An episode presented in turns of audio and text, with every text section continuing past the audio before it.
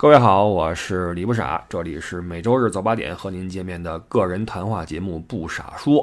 呃，今儿来聊聊旅游啊，很久没有提这个话题了。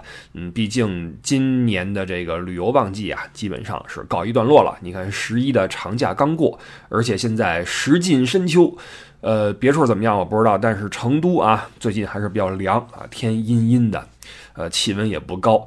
得添衣服了，所以这个旅游的热情啊，也随着温度在一路下行。那么这个时候呢，我们对今年的，或者说呃这半年的，或者说这三年的整个的一个旅游态势呀，做一个回顾，做一个总结，同时呢，看一看以后这个旅游呀，呃，应该怎么整？毕竟啊，呃，在二零二二年的当下这个时候，旅游这个话题对于很多人来说呀，嗯，好像有点儿。不是那么容易提起，对吧？想说爱你不容易，但我们之前也说过，旅游它还真的是个刚需。虽然说它不像呃吃饭喝水那样刚吧，但是呃长时间不旅游，这人就憋得慌，总想出去走一走。呃，灵魂总是对自由有些渴望嘛，对吧？来，我们来说说以后这个旅游啊，呃，怎么整？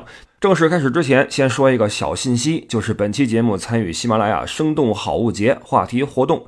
十月二十四日晚八点至三十一日，前往首页搜索“喜马双十一”，参与话题互动，即有机会赢取 iPhone 十四、戴森吹风机等好礼。好，下面我们开始，先看看数据啊，我今儿找了不少数据过来啊，会有一些这个数据的一些阅读啊，请各位耐心听一听。呃，这儿啊，文旅部数据显示，二零二二年上半年国内旅游总人数十四点五五亿，同比下降百分之二十二点二。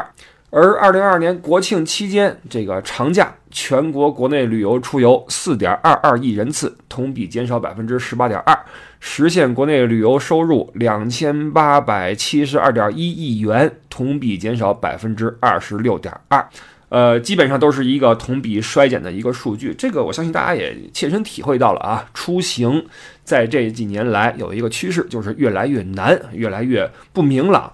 呃，实际上在去年形势还 OK，因为在去年还有清明啊、五一啊，包括端午这三个小长假的旅游人数还能够呃接近甚至超越二零一九年的水平。但是到了今年，这种情况就再也没有出现过。同时呢，在今年的六个这个主要假期啊，不论是旅游人数还是旅游收入，都没有任何一个超过了二零二一年的同期水平。可以说是一个整体趋冷的态势，但是这个也不妨碍有些地方呢还局部过热。比如说十月一号的晚上，黄山风景区发布公告说，目前门票的预约数量啊已经到了最大的承载量，十月二号停止预约。十月三号，男子游黄山被堵山上十分钟走一米，这个话题冲上了热搜前排。而根据杭州网报道，二零二二年十月一日，西湖景区待客流量二十三点八二万人次。十月一号，上海南京路步行街游客众多，为保障游客安全与交通秩序。武警战士再次组成拉链式人墙，用身体引导游客们安全有序走过斑马线，有效疏导人流车流。十月二号，北京玉渡山风景区官微称，玉渡山风景区二日预约人数已达疫情期间规定承载量上限。呃，这些数据呢，告诉我们，尽管说总的来说出行的人数呀在减少啊，旅游收入在降低，但是局部还是有一些。过热的现象，但这里边有一些偶然性。你比如说，有极热的地方，也有极冷的地方。比如说九寨沟，九寨沟是这个举世闻名的景区了吧？整个十一七天，七天据说一共去了二百二十一个人啊！这就是有极热，也有极冷。这里边有这个一些出行的限制的问题，也有一些大家选择的问题，对吧？它有有些偶然性。然后还有一个原因是在这个。这三年的一个态势下呢，很多景区的最大承载量啊都给它往下调了。它为了让那个人流不至于那么密集，所以就导致了我们能够比较频繁的看到一个景区的，比如说门票预约量超过最大的承载值啊。实际上也并不意味着游客就超过了以往很多，是这么一个性质。这个是国庆期间旅游的一个差不多的一个架势。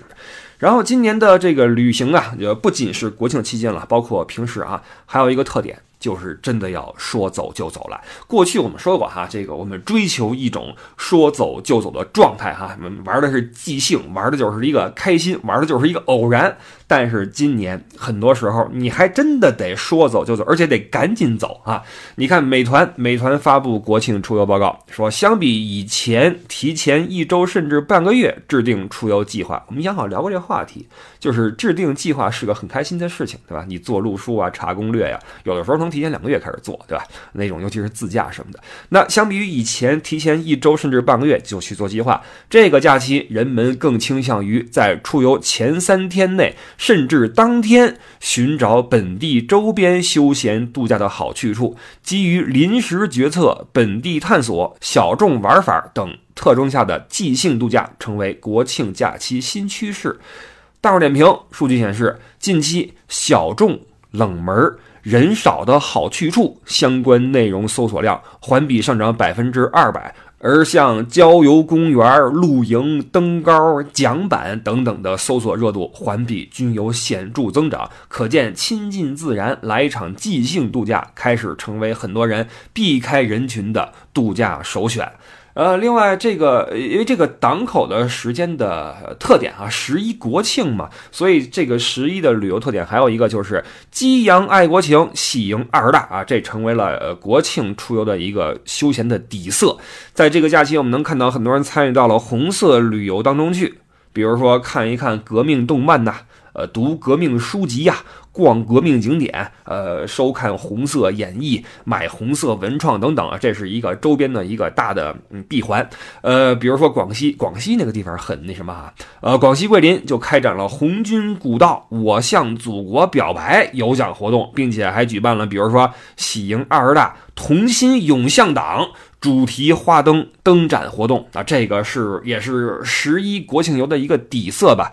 呃，实际上不论是这七天也好，还是这一年，还是这三年也好，我们看文旅消费起起伏伏。呃，总的来说呢，呃，比起一八一九年，总是有些对吧？有些尴尬，所以很多人都有一个期望，就是这个时节能不能快点过去。但是从现在的情况来看，呃，过去我们还是有一个猜测，什么时候能结束呀，或怎么样。但现在我觉得呀，不要猜了。呃，之后的事情基本上，因为这是一个常态化的过程嘛，你要接受这个事实。所以很多人在这个情况下会难免有一些情绪低落，或者没那么嗨。但是呢，也能看到，依旧有很多朋友也一直是很乐观、很向上、很正能量啊。呃，起码在这个旅游方面，是用一些新的旅游方式让生活充满色彩。所以我们就来聊一聊，往前看啊，我们往未来看，这个旅游啊，你怎么整才能够让它变得跟这个。时局更贴合，能够让你自己走得开心，玩得尽兴，少一些呃被各种规则的一些牵绊。所以这块我就提出一个概念，就是旅游青春版。什么叫青春版？朋友们买过手机没有啊？就是很多这个国产的手机厂商啊，会在出了这个，比如说旗舰机之后呢，呃，出一款同系列的青春版。呃，具体来说，摄像头可能对吧？嗯，少一点这个广角。减一点像素，呃，屏幕呢从这块产的换成那块产的，然后处理器呢这个速度呢慢一点，这样的一个手机呢往往比那个旗舰机啊，哎，比如说轻薄一些，呃，便携一些啊，小一些，呃，价格呢也更友好一些，对吧？走的是一个性价比的一个路线，呃，而且这个色彩上往往还挺多选择。呃，所以取了个青春版这个名字嘛，你比如说它是意思是更适合年轻人去选用啊，还是怎么样？总之呢，旅游咱以后呀也可以往这个青春版的方向走。具体怎么个弄法哈，听我娓娓道来啊。我总结了几个特点，或者说你要呃对你过去的这种旅游啊加以改变的地方。呃，第一个啊，第一个就是缩小出行范围。比如说过去你说我要去一趟北美，或者说我去个东南亚，或者什么德。瑞法、法瑞意，什么这东欧几国？哎，别了啊！您呢，把出境变境内，呃，从出省变省内，呃，从出市变市内，呃，尤其这个省内这块你要注意啊，有些省内它是分不同的自治区或自治州，呃，这块你还得小心，因为不同的区跟州之间呀。呃，政策可能不一样。总之，缩小出行范围是你要注意的一个事儿。数据支持，那来了啊！假期期间，我们看今年游客平均出游半径一百一十八点七公里，同比下降百分之十六。游客在目的地平均休憩半径九点六公里，同比下降百分之二十六点五。文旅部中心监测显示，国庆假期期间选择跨省游和省内跨市游的游客。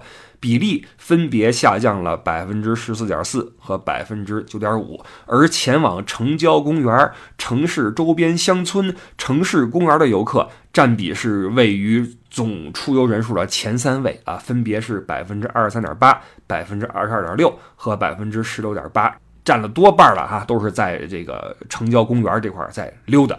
那么，因为本次国庆期间呢，依旧是倡导就地过节，所以本地消费成为激发假日经济新动能的主引擎。美团发布的消费数据显示，本地消费呀，今年的十一啊，本地消费占比百分之七十七点四。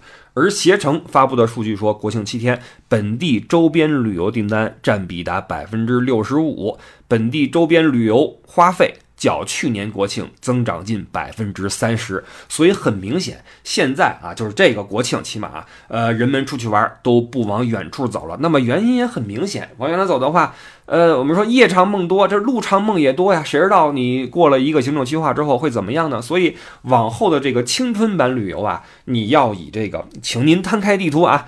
呃，以前可能你看的是国境线啊，现在你要看的是这个省界在什么地方，或者自治区州，或者你这个市的边界在什么地方，甚至在市内你也要注意，比如说这块儿是什么什么区啊，那你请绕道而行。别前两天我就是哈，这个手机里边接一短信啊，你是不是去过哪哪哪儿啊？如果你去过的话，请去如何如何。实际上我没去过啊，我就是跟家。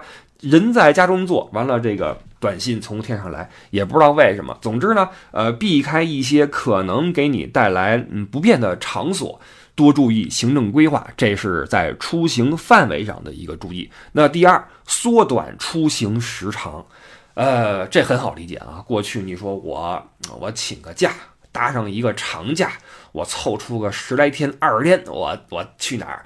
呃，现在别了。呃，实际上近两年，我发现人们也开始逐渐的把旅游习惯往这方面去转变了，就是我们不玩什么长假了，我们利用小假期，比如说三天的短假，甚至说周末，对吧？或者说今天这个教师节啊，我 我们放假，我们下午去过哪儿？呃，这是一个玩法。你看这儿有一个词条叫分段式旅游，说分段式旅游成为了一个新的风尚。据调查，在国庆假期的预订住宿用户中，有百分之二十一的用户预订了两段或两段以上的酒店入住订单，每段入住时间在一到两晚不等。什么叫分段式旅游呢？就过去我们是一个大长线，对吧？呃，走个十天或者五天，在一个地方玩完完。但现在不是了，现在比如说，呃，你在成都，你前两天去趟重庆。后两天去趟，比如说大邑呀、汶川呐、都江堰呀，它是两个不同的目的地，呃旅行的行程开始变得碎片化，然后变得灵活机动一些，这是一个特点。呃，我认为这个跟呃一个是政策，就是政策让你缩短了出行范围之后呢，你在自家周边这块本身可能它没有那么多地方能够支撑你。待那么多天，所以你可能东边待一会儿，西边待一会儿就回来了，或者东边待一会儿回家歇两天，西边再玩会儿就回来了，这是一个情况。或者说还有一个情况是，呃，比如说假期之后，你们公司或者孩子的学校要求要提前如何如何，你也要留出一些时间来做这个事儿，所以长假就变短假。短假呢就变成呃一天可能出去一趟打个游击就回来了，所以以后呢呃缩短出行时长也是青春版旅游的一个特征。那第三个特征是什么呢？简化出行目的。就过去就旅游啊，我们说了很多次旅游的意义呀，旅游的目的呀，其实众说纷纭，什么都有。但是往后呢，你对旅游目的的嗯这个设想啊或者期待啊要少一些。比如说，以前我们的一次旅游能涵盖很多东西，比如说我们可以逛几个博物馆，再吃点美食，再领略一下人文，再看看风景，再买点纪念品，然后哎办一退税回来哈，这是一个大行程的一个很丰富的一个设计。但以后呢，你这个恐怕要简化一下出行的目的了。首先，你这个目的地就少了嘛，你不能串一大串儿，所以你当你在一个地方，我们刚才说了哈，在呃。呃，缩短了出行距离，减少了出行时间的前提下，你的出行目的一定要单纯一些。比如说，我这就是为了一个高兴。我去个酒吧，我去个什么沙龙啊，跟人聊会儿，或者听点什么东西，或者说我去山里边，我露个营，对吧？露营特别火啊，露营今年特别火。哎，我这儿还有数据呢，说这个露营和微度假是今年的一个新趋势。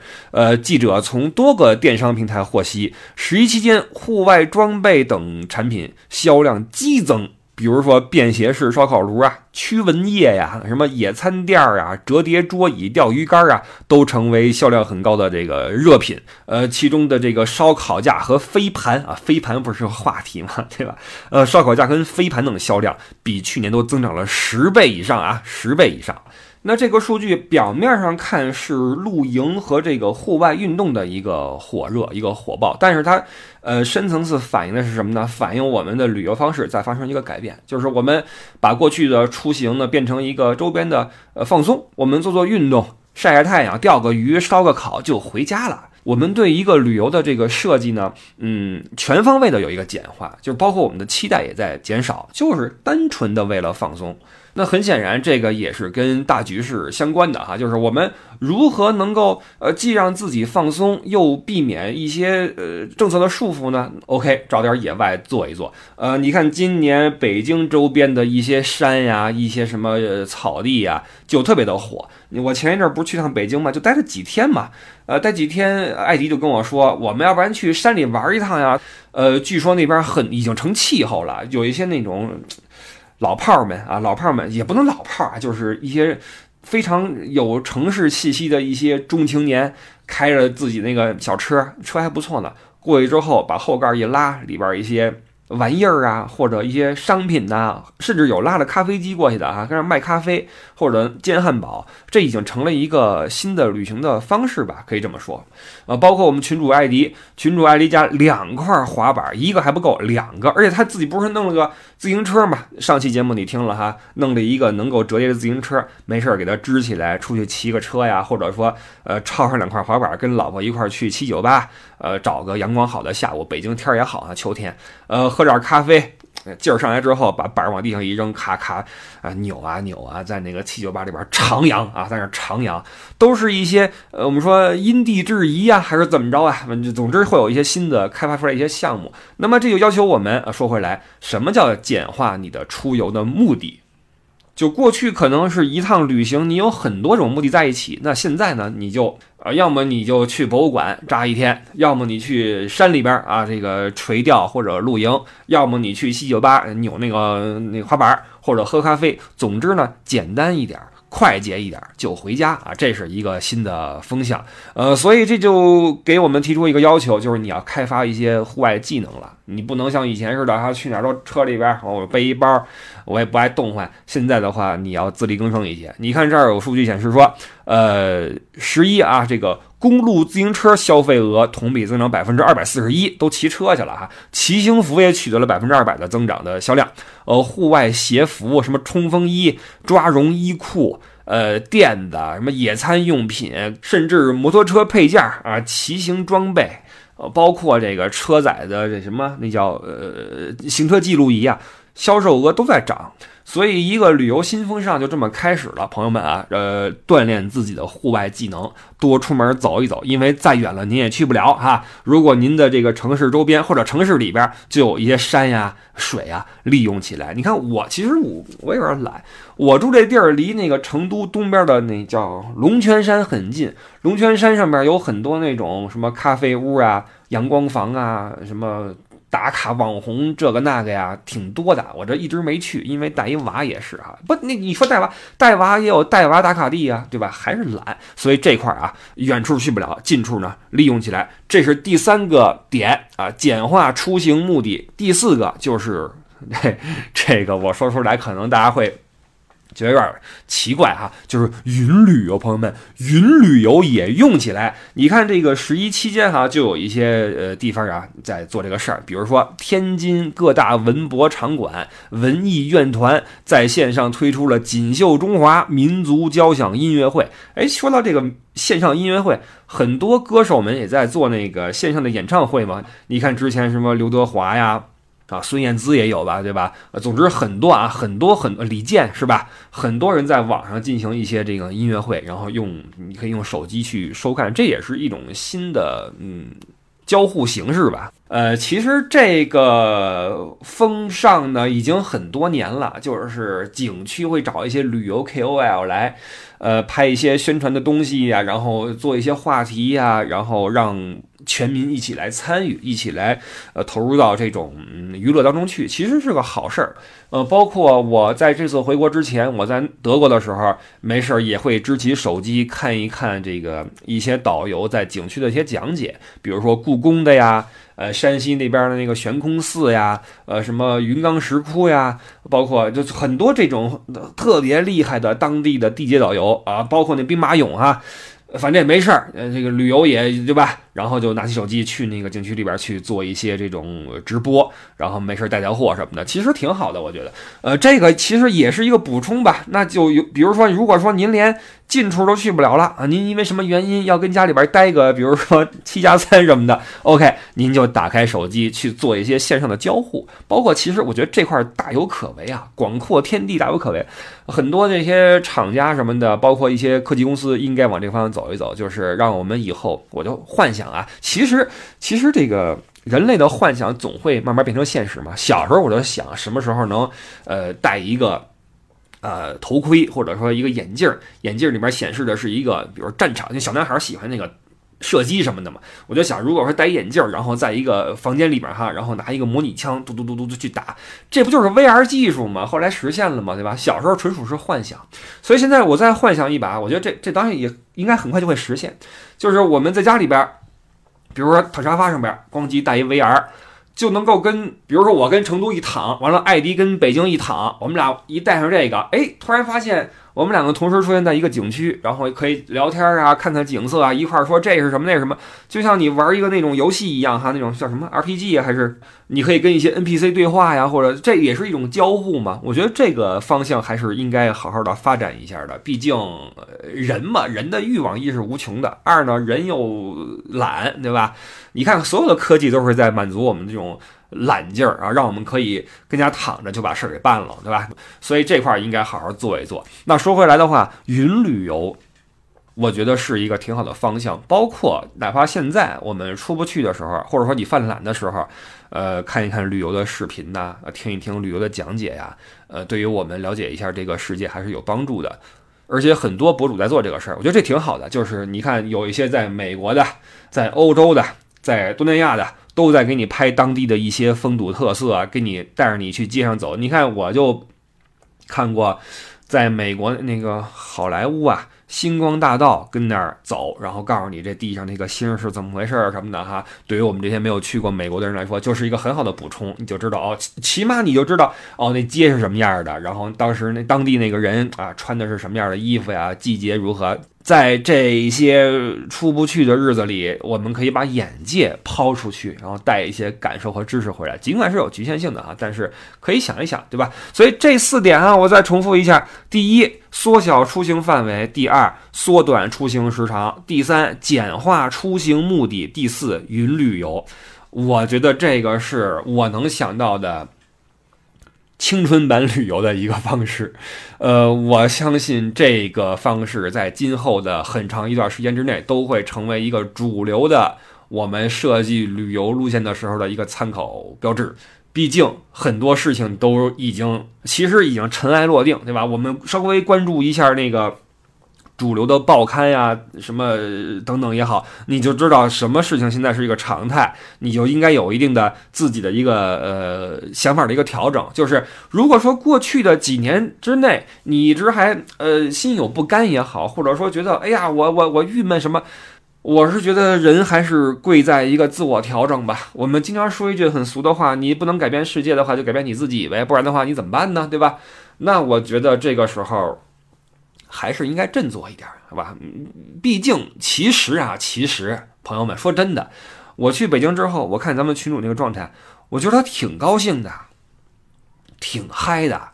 你看他从来不参与咱们群里边的说这个那个什么战争啊，什么呃瘟疫呀，从来不想这些。你说他事儿多不多？呃，工作啊，俩娃，家里边什么父母事儿也多。但是呢，在这个情况下，尽管他出行也很难，你像在北京嘛，对吧？你出去之后邦机，对吧？你你怎么办？那就调整呗。对吧？拎着滑板喝咖啡去呗，啊，去山里边去去转悠去呗，带着娃去打卡去呗。总之，你还是能找到一些让自己放松的方式。虽然说可能呃踩雷，呃掉坑，对吧？或者说赶上全是人挤不动什么的，但是呃还是应该把这个心态调整好，重新把这个日子过得好一点，让生活多彩一点。呃，这也是我切身的一些体会吧。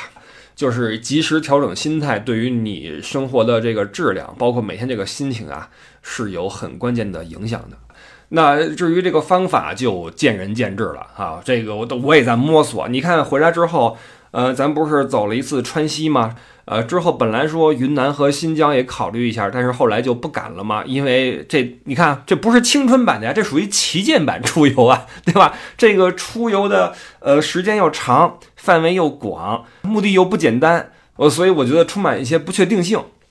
所以尽管说我们过着一个呃略有见缝插针的不确定人生，但是还是要想想怎么把日子过好一点啊，这是我的一个看法。